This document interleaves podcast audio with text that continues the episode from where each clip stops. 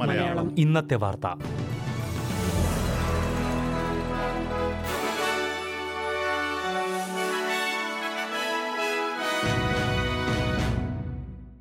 നമസ്കാരം. S P S Malayalam ഇന്നത്തെ വാർത്തയിലേക്ക് സ്വാഗതം. ഇന്ന് രണ്ടായിരത്തി ഇരുപത്തിരണ്ട് സെപ്റ്റംബർ അഞ്ച് തിങ്കളാഴ്ച. വാർത്ത വായിക്കുന്നത് ഡെലിസ് പോൾ. റഷ്യൻ സൈനികൻ യുക്രൈൻ സൈനികനെ ആലിംഗനം ചെയ്യുന്ന മെൽബണിലെ വിവാദ ചുവർചിത്രം എടുത്തുമാറ്റി. ചുവർചിത്രത്തിനെതിരെ ഓസ്ട്രേലിയയിലേക്കുള്ള യുക്രൈൻ അംബാസഡറിൽ നിന്നുൾപ്പെടെ നിരവധി പേരിൽ നിന്നാണ് രൂക്ഷ വിമർശനം ഉയർന്നിരുന്നത്. പീസ് ബിഫോർ പീസസ് എന്ന പേരിൽ മെൽബൺ സി ബി ഡിയിൽ പീറ്റർ സീറ്റൻ എന്ന കലാകാരൻ വരച്ച ചുവർ ചിത്രത്തിന് മുകളിലൂടെ മറ്റൊരു ചിത്രം അദ്ദേഹം വരച്ചുകൊണ്ടാണ് വിവാദ ചിത്രം മാറ്റിയത്. വിവാദ ചുവർ ചിത്രം യുദ്ധത്തെക്കുറിച്ച് തെറ്റായ സന്ദേശം നൽകുന്നതായി യുക്രൈൻ അംബാസിഡർ വാസിൽ മിറാഷ്നിച്ചെങ്കോ ചൂണ്ടിക്കാട്ടി. ഉടൻ ചിത്രം മാറ്റണമെന്നും അദ്ദേഹം ആവശ്യപ്പെട്ടിരുന്നു.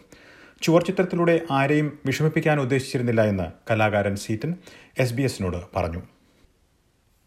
സാമൂഹിക ആനുകൂല്യങ്ങൾ കൂട്ടണമെന്ന് സർക്കാരിനോട് ഗ്രീൻസ് പാർട്ടി ആവശ്യപ്പെട്ടു. പണപ്പെരുപ്പത്തിന് അനുസൃതമായി രണ്ടു വർഷം കൂടുമ്പോൾ സാമൂഹിക ആനുകൂല്യങ്ങളിൽ മാറ്റം നടപ്പിലാക്കാറുണ്ട്. ഇത്തവണ കൂട്ടിയിരിക്കുന്ന നിരക്ക് കഴിഞ്ഞ മൂന്ന് ദശകത്തിലെ ഏറ്റവും ഉയർന്ന തുകയിലേക്കാണ്. എന്നാൽ നിലവിലെ ജീവിത ചെലവിന് അനുസൃതമായി കൂടുതൽ വർധനവ് ആവശ്യമാണെന്ന് സർക്കാരിനോട് ഗ്രീൻസ് നേതാവ് ആദം ബാൻഡ് ആവശ്യപ്പെട്ടു. സാമൂഹിക മാധ്യമ പ്ലാറ്റ്ഫോമായ ടിക്ടോക്ക് അന്വേഷണത്തിന് വിധേയമാക്കുന്നതായി സർക്കാർ. ടിക്ടോക്ക് വിചാറ്റ് കൂടാതെ മറ്റു സോഷ്യൽ മീഡിയകളുടെയും ഡാറ്റ ശേഖരിക്കുന്ന രീതികൾ സംബന്ധിച്ച് ആഭ്യന്തര മന്ത്രാലയം റിപ്പോർട്ട് തയ്യാറാക്കും. നടപടിയെ പ്രതിപക്ഷം സ്വാഗതം ചെയ്തു. ആവശ്യമെങ്കിൽ ടിക്ടോക്കിനെ ഓസ്ട്രേലിയയിൽ നിരോധിക്കാനും സർക്കാർ മടിക്കരുതെന്ന് പ്രതിപക്ഷം ആവശ്യപ്പെട്ടു. വിദേശത്തു നിന്നുള്ള സ്വാധീനം ചെറുക്കാൻ സാമൂഹിക മാധ്യമങ്ങളിലൂടെ ആവശ്യപ്പെട്ടിരുന്നതായി ലിബറൽ സെനറ്റർ ജെയിംസ് പാറ്റേഴ്സൺ പറഞ്ഞു. ഓസ്ട്രേലിയയിൽ പതിനൊന്ന് കോവിഡ് മരണങ്ങൾ കൂടി റിപ്പോർട്ട് ചെയ്തു.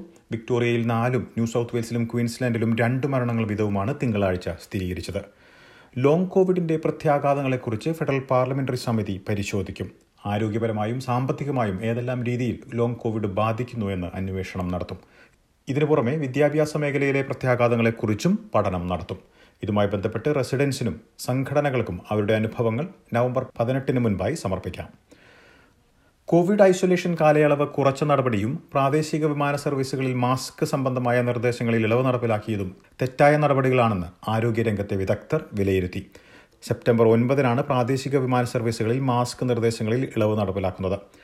Nancy Baxter C Raina MacIntyre തുടങ്ങിയ ഓസ്ട്രേലിയയിലെ മുതിർന്ന ആരോഗ്യ വിദഗ്ധരാണ് രാഷ്ട്രീയ നേതാക്കൾക്കെതിരെ ഈ വിഷയത്തിൽ രൂക്ഷ വിമർശനവുമായി രംഗത്തെത്തിയിരിക്കുന്നത്. ഐസൊലേഷൻ കാലയളവ് കുറയ്ക്കുന്നത് മൂലം തൊഴിലിടങ്ങളിലും സ്കൂളുകളിലും കൂടുതൽ കോവിഡ് കേസുകൾ ഉണ്ടാകുമെന്ന് ഇവർ ചൂണ്ടിക്കാട്ടി. അടുത്ത കോവിഡ് തരംഗമുണ്ടാകുമ്പോൾ കൂടുതൽ പേരെ ബാധിക്കുമെന്നും അവർക്ക് തൊഴിലിൽ നിന്ന് മാറി നിൽക്കേണ്ടി വരുമെന്നും ഇവർ ചൂണ്ടിക്കാട്ടി. ഐസൊലേഷൻ കാലയളവ് കുറയ്ക്കുന്നത് കോവിഡ് കേസുകൾ കുതിച്ചുയരാൻ കാരണമാകുമെന്നും ഒട്ടേറെ മരണങ്ങൾ ഇതുവഴി സംഭവിക്കുമെന്നും വിക്ടോറിയയുടെ chief health officer professor Brett Sutton മുന്നറിയിപ്പ് നൽകി. ഇനി പ്രധാന നഗരങ്ങളിലെ നാളത്തെ കാലാവസ്ഥ കൂടി നോക്കാം.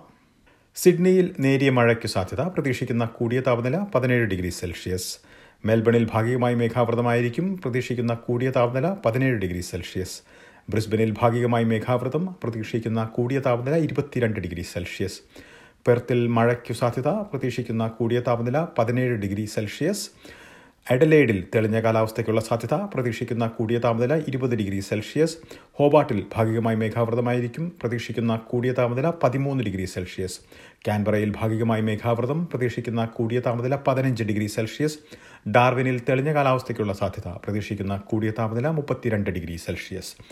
ഇതോടെ ഇന്നത്തെ വാർത്താ ബുള്ളറ്റിൻ ഇവിടെ പൂർണമാകുന്നു. നാളെ വൈകിട്ട് ആറ് മണിക്ക് എസ് ബി എസ് മലയാളം വാർത്താ ബുള്ളറ്റിനുമായി തിരിച്ചെത്തും. ഇന്ന് വാർത്ത വായിച്ചത് ഡെലിസ് ഫോൾ